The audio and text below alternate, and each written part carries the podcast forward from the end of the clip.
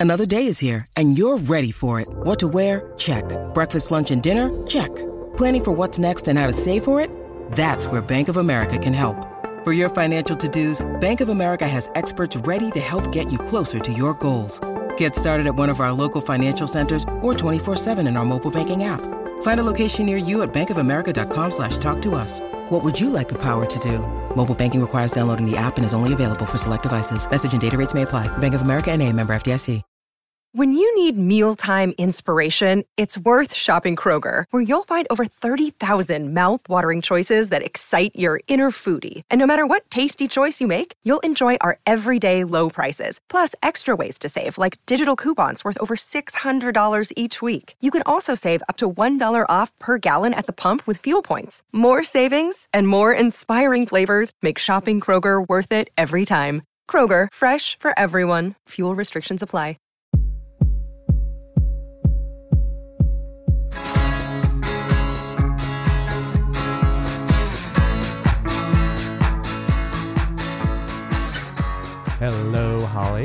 Hey, Dave. What is going on with yourself today on the What Difference Does It Make podcast? Well, I'm still standing. Oh, look at you. Hey, so yeah, we're talking about Elton John today. We're talking to Gillian Gaar, who is the author of the beautiful book, Elton John at 75. It is a gorgeous coffee table book, but also biography. This coffee table book, it's got all the memorabilia and it's beautifully written. I love these things. I'm really a big Me fan. too. I'm a big fan, yeah. So you can find outtakes of this interview with Gillian Gaar on our YouTube channel at What Difference Does It Make podcast. And we'll also be posting on all our other social media at WDDIM podcast. But why don't we get into it right now? This is Gillian Gaar, author of Elton John at 75 on the What Difference Does It Make podcast. I'm here. Been waiting for you. All right. Hi, Gillian. Thank you for being patient. How are you? And you, where are you? We assume you're in Seattle, Yeah. Where are you guys? Los Angeles. Yeah. Oh, okay. Oh, I'm gonna go down there soon. like uh middle of November, perhaps uh like November 20th. Beginning of November. Oh, well you're missing a big show. I don't know if you know this, but this guy named Elton John is playing at Dodger Oh. Stadium. Yeah, he has some contest now. If you make a donation to his foundation, his AIDS foundation, that um, you know, you can be in a contest to win tickets to that show. He's all about charitable contributions and I mean that's been what drives him now. Or yeah, part of what I mean there's so much that drives him, but his charities are, are something that's that's really been important to him. Yeah, that's something I was impressed with in in working on this. You know, he's so dedicated to doing this charitable work and to do it in a way that's more meaningful than simply writing out a big check, which he could do. He really gets involved, and you don't always see that. In LA, it's the Academy Awards. He does his um uh, Yeah. Is it the Party. amfAR pre-Oscar bash? You ever Um, been I- invited to one of those? Me? Yeah. No, sure. no, no, Come not on. yet. I should say. You wrote the book on him. Come on. He should let you in. Well, I don't know if he if he let in all the people that wrote books on him, that would uh, it might crowd out all the others. He, you know, he'd want people with more money in there anyway, because I think they have auctions and stuff. Something I didn't I didn't know. He felt like he wasn't doing enough charitable work after Ryan White's death. He said that he hadn't he felt like he hadn't been doing enough. Yeah, that was it. Yeah, going through that whole experience of being with Ryan and then being there at the end when he was dying and, and going through all that with the family and seeing how they dealt with the pressure and all that. It really, yeah, that seems to have been, you know, a wake up call. But then the other mm-hmm. thing is that shortly after that, he got sober, clean and sober. And I think that also was a big turning point for him in doing that because now he had, you know, the energy and the time to get involved in this stuff. Whereas before, when he was lost in his addictions, you don't have that. So that was probably an even more major factor. Like a perfect storm. Yeah, yeah. And Yeah. he came through. Took a while. Took a couple years. Yeah, I don't know mm. if you read his memoir, but it's very moving how he writes about that part of his life. And after getting out of rehab, just really, really taking it slow and not touring and just trying to live more like an average person, taking his dog for a walk every day and doing things that perhaps he hadn't done for himself in a while because, you know, you have all your minders around you doing those things for you.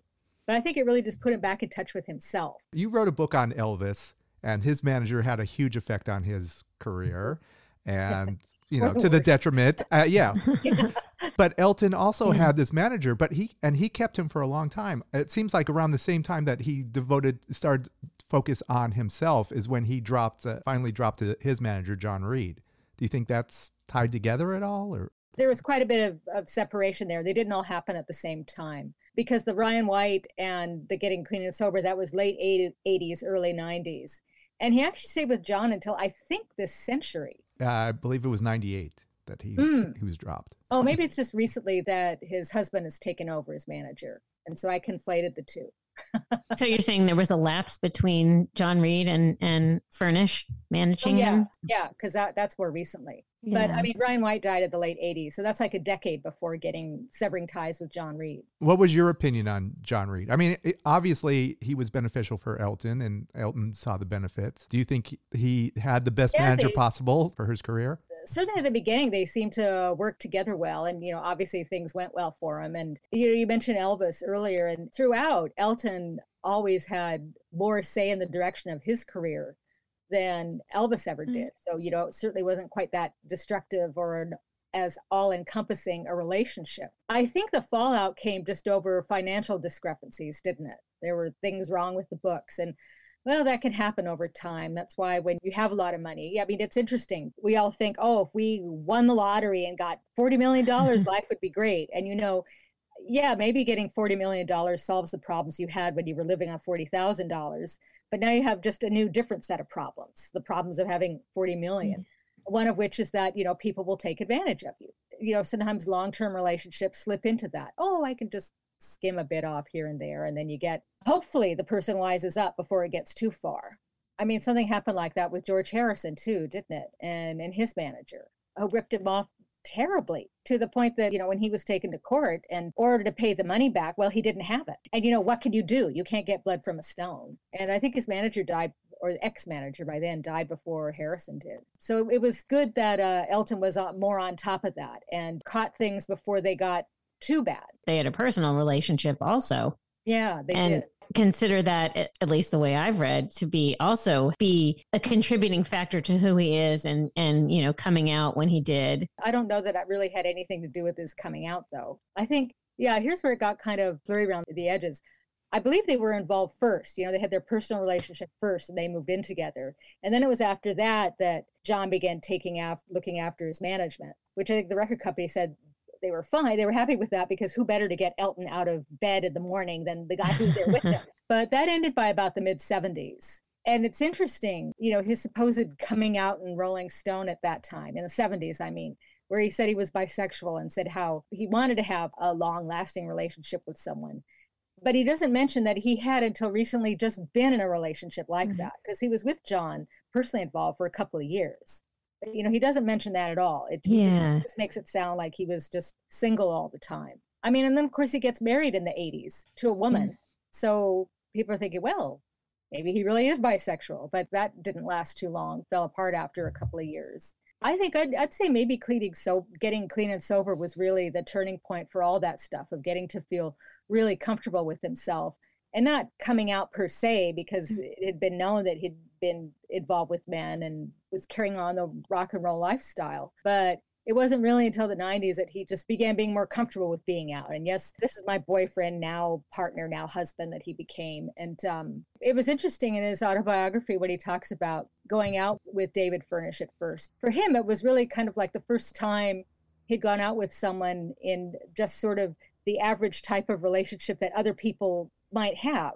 Because this wasn't a guy that, that he was taking care of because he was the big star with all the money. He said, you know, David had his own place, he had his own car, he had a job. It was just like getting mm-hmm. together with a regular person, and that was a new experience for him in his 30s or whatever age it was. But yeah, from that point on, he's just been really comfortable in, in mm-hmm. acknowledging who he was. I think obviously kicking the drugs out was what made the big difference. Yeah. He even said that later. He realized in retrospect that one reason, and I'd always wondered, well, why did you marry a woman? And he said, I thought this was very interesting. How he thought, well, I haven't had successful relationships with men, so maybe I should be with a woman. And you think, well, yeah, I could see the logic in that. But then later, after he stopped drinking and drugging, he realized, okay, the problem wasn't I was with the wrong gender. The problem was that I was too out of it on these substances. And once he was grounded and healthy, he could make better choices for himself. which also makes sense. Okay, so the, reason we're talking with you, I guess we should mention you have this book out. Uh, it's called Elton John at 75, and it's 75 different points in Elton's career. How did you choose these? You actually uh, you you touched on George Harrison. You have another book that's called "A Hundred Things Beatles Fans Should Know and Do Before They Die." Yeah. Are yeah. there any? Okay, so give me some Elton John things you should know and do before you die. Is this the same type of tone uh, as that book? Kind of, yeah. I mean, I did another in that series, The Hundred Things, on Elvis. And then you know they wanted little boxes throughout of 20 other things. So i guess it's really kind of like 120 so i guess it was used to doing list type things. So 75 that's great. That's not even 100 well the thing is you want to kind of spread it out so you don't have everything from the 1970s you have to have stuff from later in his life and career and some of the things just they just come to mind pretty quickly i mean there's obviously all kinds of highlights in the 70s you could pick but then later in his career and life because it has life things too, not just career. You had, well, his marriages, we've just been talking about them. Both of those are in there. And getting clean and sober and writing his autobiography and playing at Princess Diana's funeral. That's something that immediately comes to mind. And then his work on musicals, The Lion King, there you had to think, well, which ones to mention? Because he's actually worked on a number of musicals now. And The Lion King, of course, is most important because that was the first one and it was so phenomenally successful. And then I picked Billy Elliot because that was that seemed to be the second most successful, running for many years. I mean, I think they only closed it in London because of the pandemic. But you know, even now he's continuing to do things. I was thinking if my deadline was six months from now, say, some moments I might put in would be his working with Britney Spears on a single, you know, just out of the blue, he does something else with her. And then he just played at the White House and was given a medal for his humanitarian work, which he, he didn't know he was going to get. It was a surprise. So that would obviously be a highlight too. So Elton John at 90 will. well, heck, 90, that's just 15 other things, isn't it, from 75? And we've already got two. So that's 13 down. yeah. I mean, he's not stopping. I just got an email today that he's adding another show in Denver. This never ending mm-hmm. tour. It's, you know, it's like a Bob Dylan tour. It's not going to end. I sense that he's enjoying playing for everyone.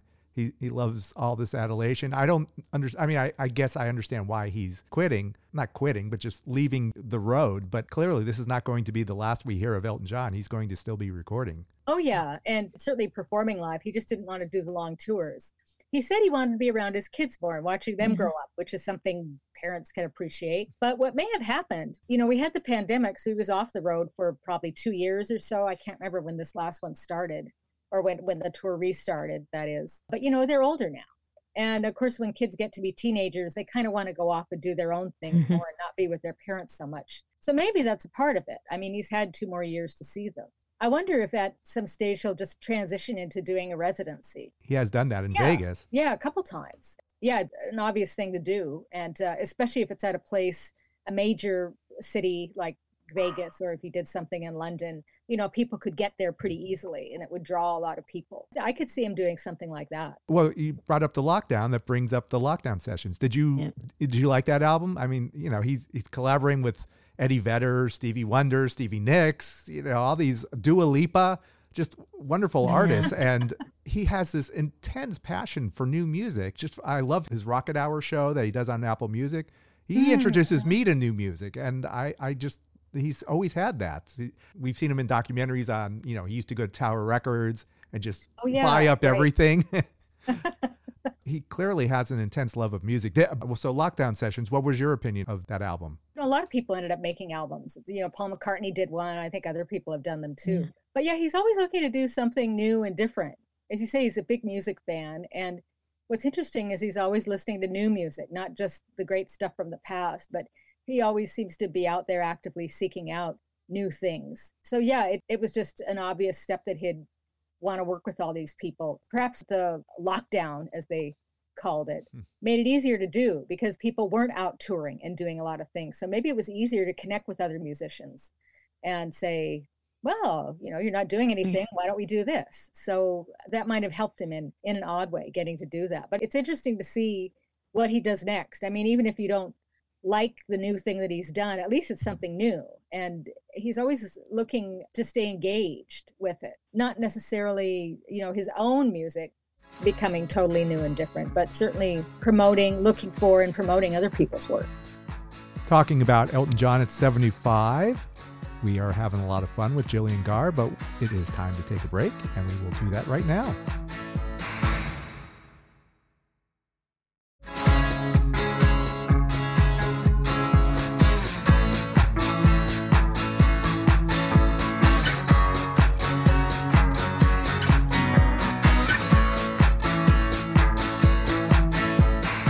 Welcome back to the What Difference Does It Make podcast and our guest, Gillian Gaar, author of Elton John at 75.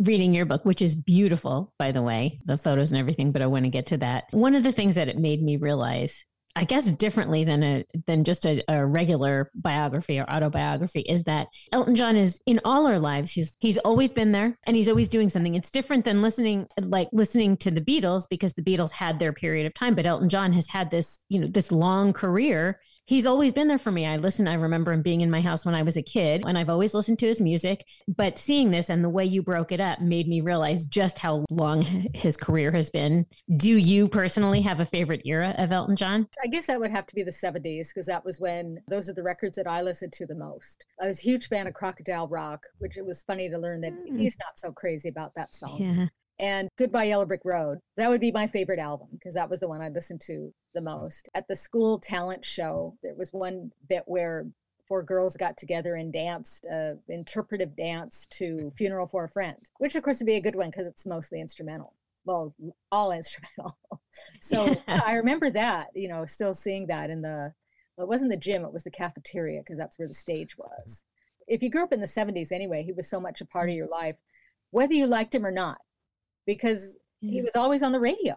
As soon as he broke through in America, you know, all those songs were on the radio for, for really the rest of the decade. It was one of those times when you didn't really need to own the records because they were always being played mm. somewhere. Mm-hmm. Well, I can imagine, well, I wasn't in college at that time, but I can, I can imagine it would be, you could probably walk across a college campus and hear them coming out of dorm room windows and stuff. It was, yeah, ubiquitous. Mm. and mm. be always be in the paper for the outrageous costumes, you know, like the baseball suit he wore at the Dodger Stadium game, which oh, that must be my favorite outfit. It just looks great, and he looks great in it.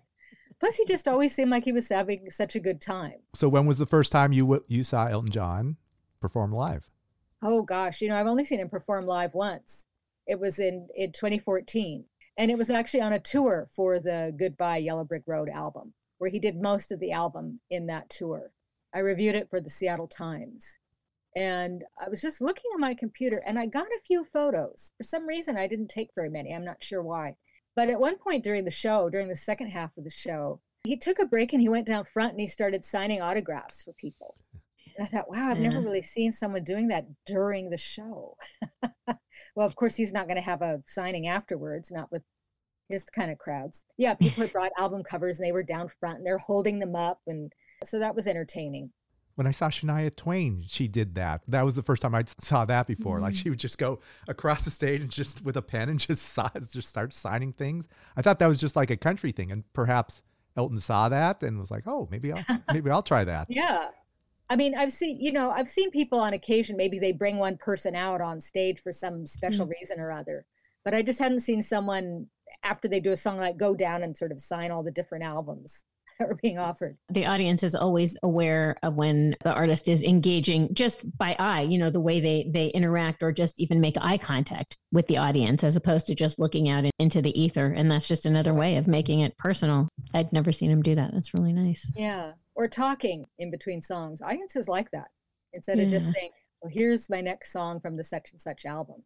Talking to them Although it's interesting, some performers, you see them, if you happen to see two shows in a row or two shows on the same tour, sometimes it's interesting to hear how some of the chat, they just say the same thing in the next city. it's actually kind of painful. I, I, mean, I know it, it has to happen. Oh, but it, it's hard. It does. I actually saw Barbra Streisand, her, her last tour, and I was at like a far angle to the side, and she had cue cards that oh. she was oh. reading from. oh. So it was, I mean, it was fine. Because, I mean, it was Barbra. So like, okay, whatever. You You'll know. accept anything. Yeah. Just share this. this is, this is wonderful. But it didn't, you know, and she's a good enough actress. You know, she can pull this off where it seems kind of impromptu, but it was, it was kind of funny. Just it's like, oh yeah, look at that. That's, and it made sense for Barbra Streisand to like, okay, I want to script out every little moment and make sure everything is perfect. Yeah, it is nice. I think, and that might be when Elton became sober and like, okay, I, I you know, I've got things I'd like to say, or I'm re- I'm more relaxed on stage. I think mm-hmm. that that's probably mm-hmm. what was going on. I would imagine, possibly. Holly had mentioned she knows I'm a big soccer fan.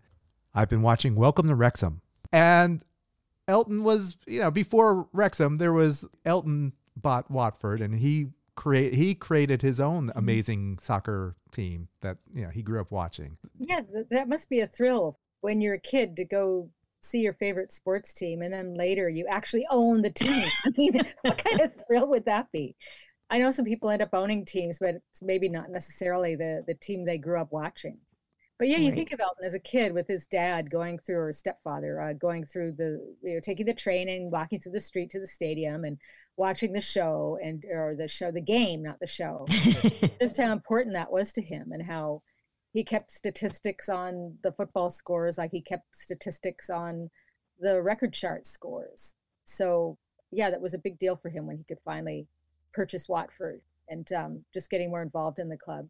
I like some things he mentioned in his autobiography about that. His first stint as owner, because I think he's stepped down and become president on more than one occasion. But anyway, that first stint, he said that they didn't really give him any special concessions because he was Elton John and didn't yeah. fawn over him excessively, and that they expected him to do his part and pull his weight. And he mentioned how one time he came to a game with a bad hangover because this is still in the 70s, it's during his drinking period.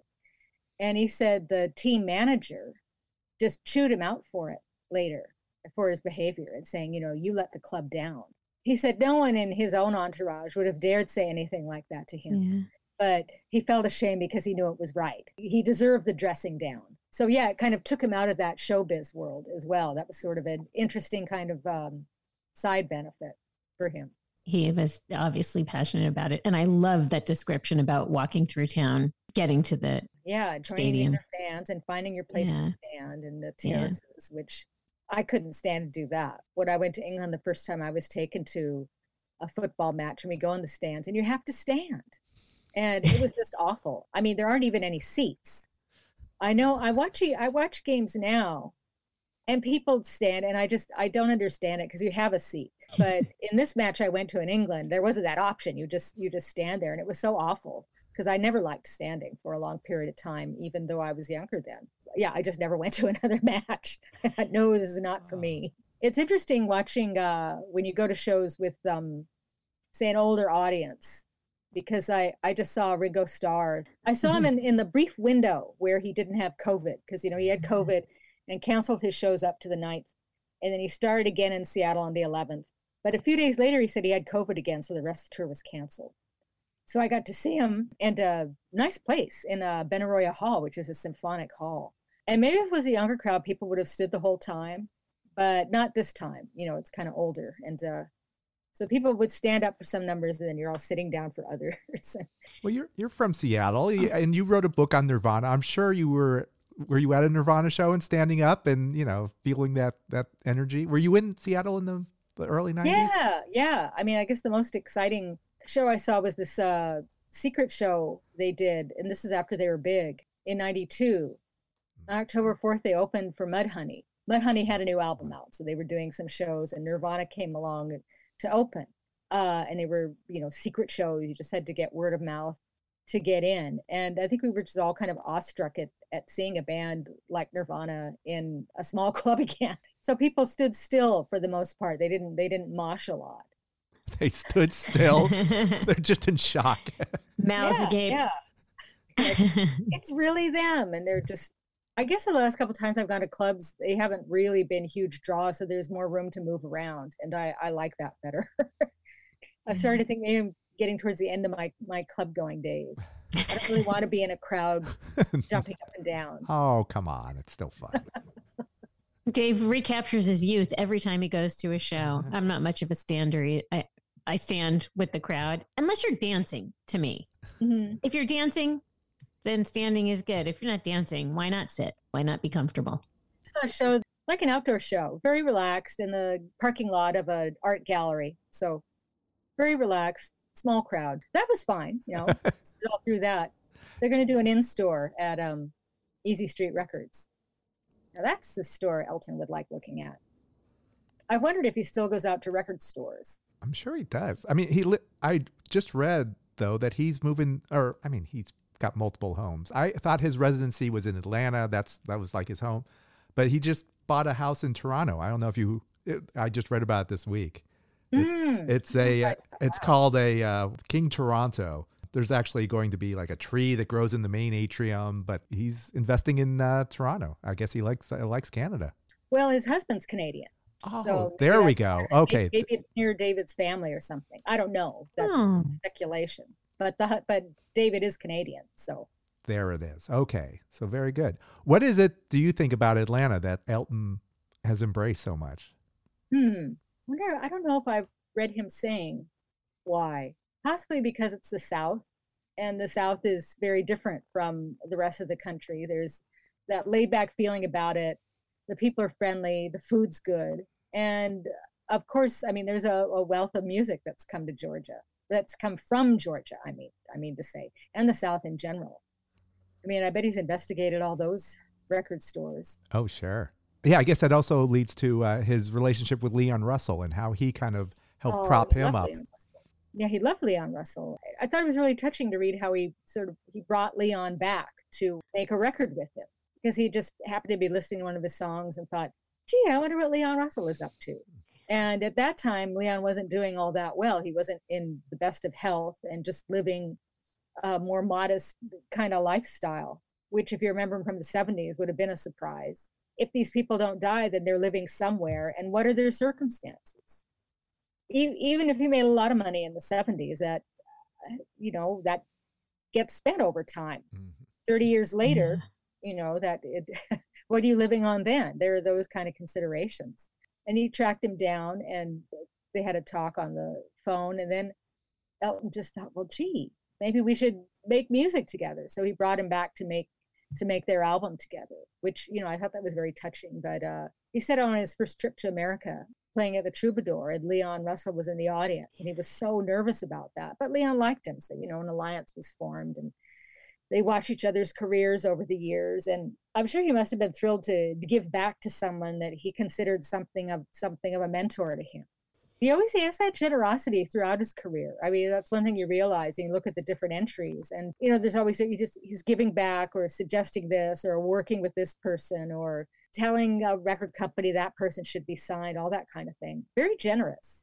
I actually just saw an interview that Elton did talking about Britney Spears and his he actually said it's all about her for me. That's the reason the sole reason he did this song is he wanted to help out Britney, get her kind of get used to making music again, get excited about music. That was the only reason he cut this this new song and you know, I I think it's wonderful. Yeah. Well, I think also when he reaches out to someone like Britney Spears, I mean, you know, he's had those experiences too. They can relate to each other mm-hmm. on that level that another person, however well meaning, cannot. I mean, he knows what she's gone through. Your section on the Rock Hall and his back and forth on being inducted into the Rock Hall. Do I go? I'm leaving. I'm I'm going. I'm leaving. I'm going.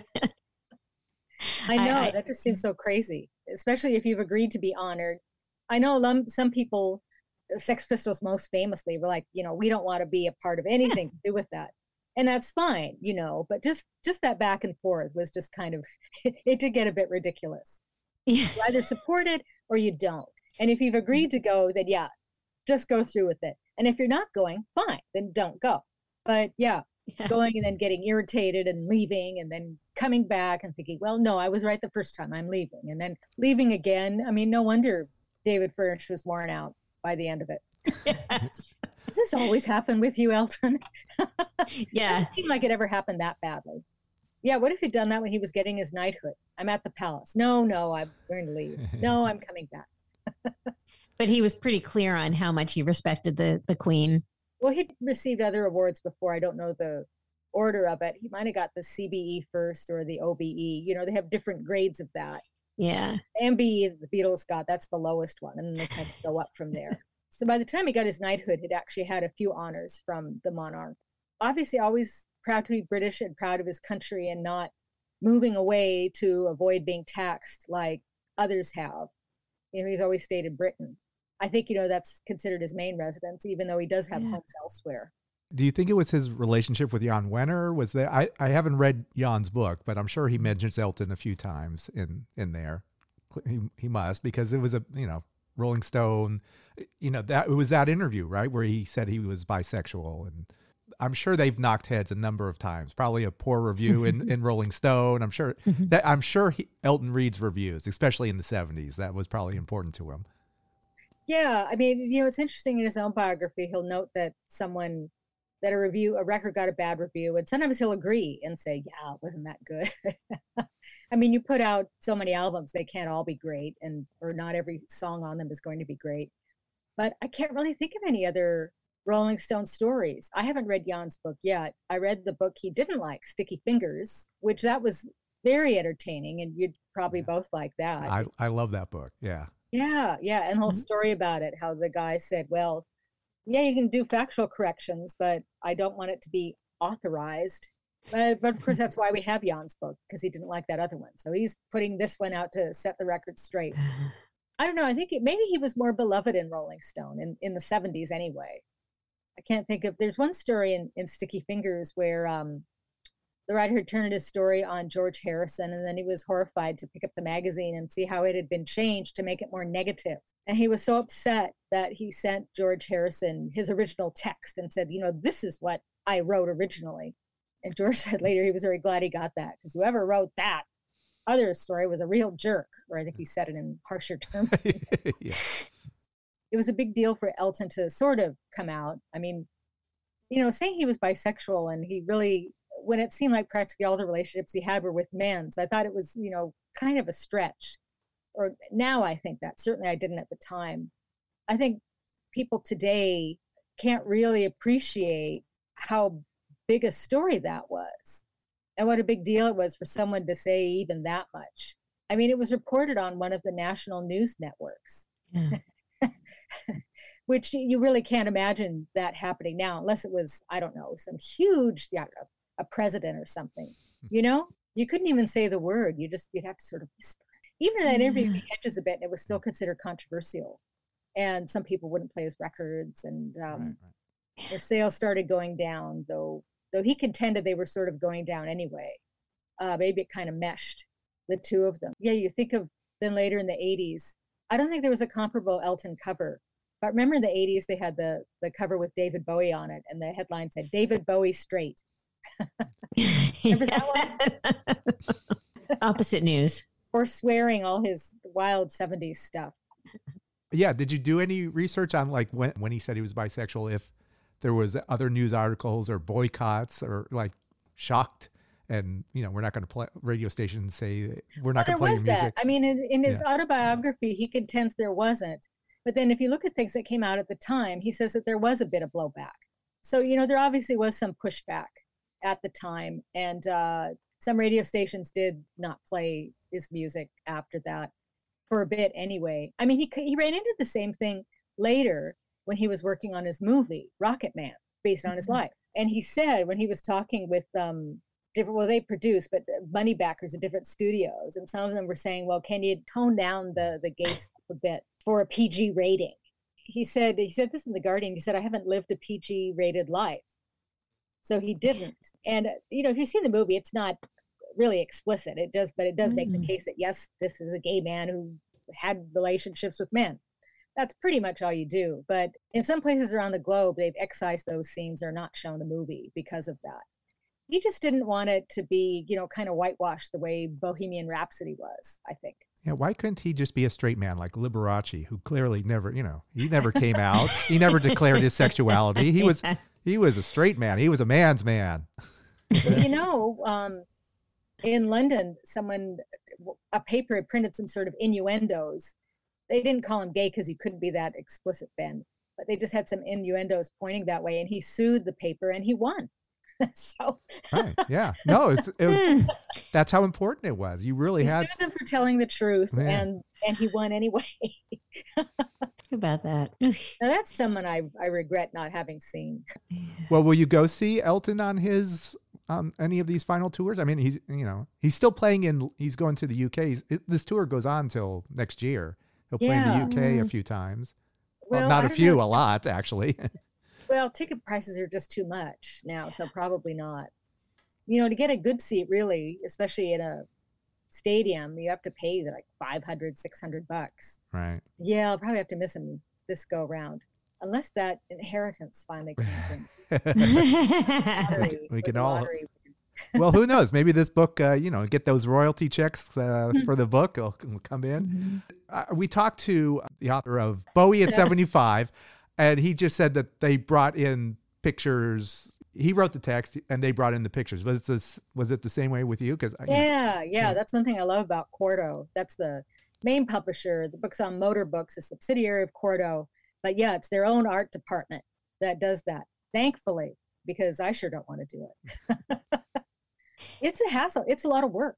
And in this case, well, in the case of both books, not just getting photos, but getting like pictures of memorabilia and stuff, the tickets and the backstage passes and all that stuff.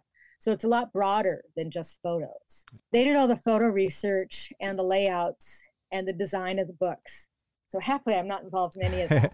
what's next? What's uh, Uh, what's next on your docket? You'll laugh. Bruce Springsteen at 75. Oh, I've heard of him. He's uh, he's good. Yeah, there's a thing at the the Grammy Museum that just opened up a uh, a Springsteen exhibit that I will go to once or twice or three or four times. It's just kind of the Elton John book is uh, is so much fun. These these coffee table things, perfect Christmas gift, right? Yeah, yeah.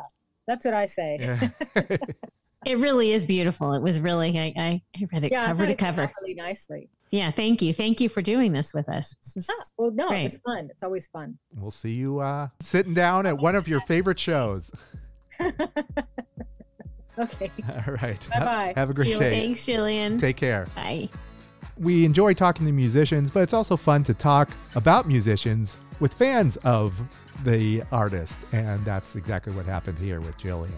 It was enlightening to me, as we talked about in the interview with Gillian. Elton John is ubiquitous in all our lives. This book really gives you an idea as to how long his career has been and continues on. And especially someone like Elton John. There's only a handful of those people around that uh, continue to make new music and keep us excited about things and projects that they're working on, whether it be new music or charities or his radio show, which I, I still love. He's disco- he discovers new music uh, and he turns me on to new music. We will always love Elton. So thanks, Elton. And thank you to Gillian because you thanked Elton John for the music, for all the years of music and entertainment. But thank you, Gillian, for putting this book out there and for spending an hour with us. And a big thank you to Steve Roth of Quarto Publishing, who puts out these amazing coffee table books. Thank you for liking and subscribing. Where else can they find us, Holly? And thank you for checking us out on social media at WDDIM Podcast and on YouTube at What Difference Does It Make Podcast. Beautiful. Okay, until next time, this is Dave. This is Holly. Check you later. Over and out.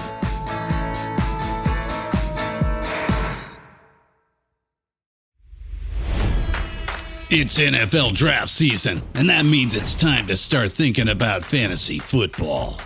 FantasyPoints.com features industry leading experts and prognosticators using proprietary hand charted data to help you score more fantasy points. FantasyPoints.com is the place to go for whatever kind of fantasy football you play. Whether you play fantasy football, daily fantasy sports, or do a little bit of everything, Fantasy Points has the meticulously researched content to guide you to victory.